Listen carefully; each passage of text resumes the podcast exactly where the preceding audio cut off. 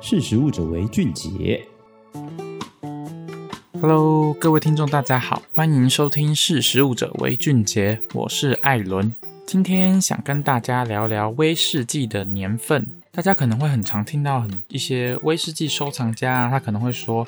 哎，我只收藏老酒，威士忌如果没有放超过三十年，我是不会喝的。相信这样的话，大家多少都有听过，无论是在网络上看到啊，或者身边真的有在收藏酒的朋友会这样子说。但你听到这边可能会觉得，收藏威士忌看年份有什么问题吗？哎，那就到了我们今我今天要讲的主题，就是威士忌年份的迷思。那我就先讲结论。威士忌的年份对于判定威士忌的好坏一点也不重要。那为什么呢？因为威士忌它其实是一种蒸馏酒，跟我们也很常听到的葡萄酒不太一样。因为葡萄酒是酿制酒，葡萄酒只经过发酵，然后还有部分经过橡木桶熟成的过程，酒精浓度大约只有十五 percent，然后就会过滤装瓶了。但威士忌不一样，威士忌在发酵之后还要再经过二次蒸馏。将酒精浓度提高到七十 percent 左右，再放入橡木桶中熟成，最后再调制装瓶。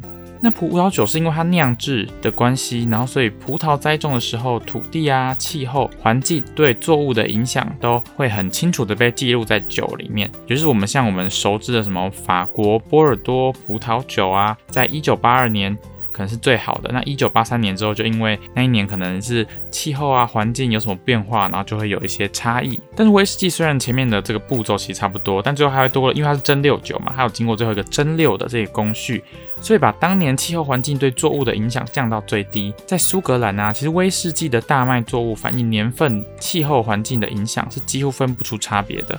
好，那你听完之后，如果你以后就有朋友就是还有在收藏酒的，然后他在那边讲说什么啊，这威士忌是几年的，然后特别好什么的，这个时候你就可以跟他说，我之前跟你讲的，就是其实哎年份或者哪一年种的，对于威士忌来说影响是没有很大，因为重点是因为它蒸经过一个蒸馏的过程。可是那你还是可能会有个疑问，就是说。那怎么还是会有威士忌需要标示年份呢？正常来说呢，苏格兰威士忌的年份最重要的意义是在于记录了时代，然后造成制程技术的变化，或是酒厂首席调酒师人事的异动，或是呢酒厂因为全球景气的变化而关厂或重新恢复生产的历史意义，其实与大麦本身的年份好坏一点关系都没有。所以换句话说呢，从年份或许可以判定说。因为人事的更迭造成风格的改变与否，但我们不会因为这样子决定说，哎，这是一支酒的好坏会不会跟这个年份有关？好，谢谢你收听《识时务者为俊杰》，那我们今天就聊到这边。我等一下要去买一瓶随便一个年份的威士忌，喝看看有没有历史意义的味道。好，那我们下次见喽，拜拜。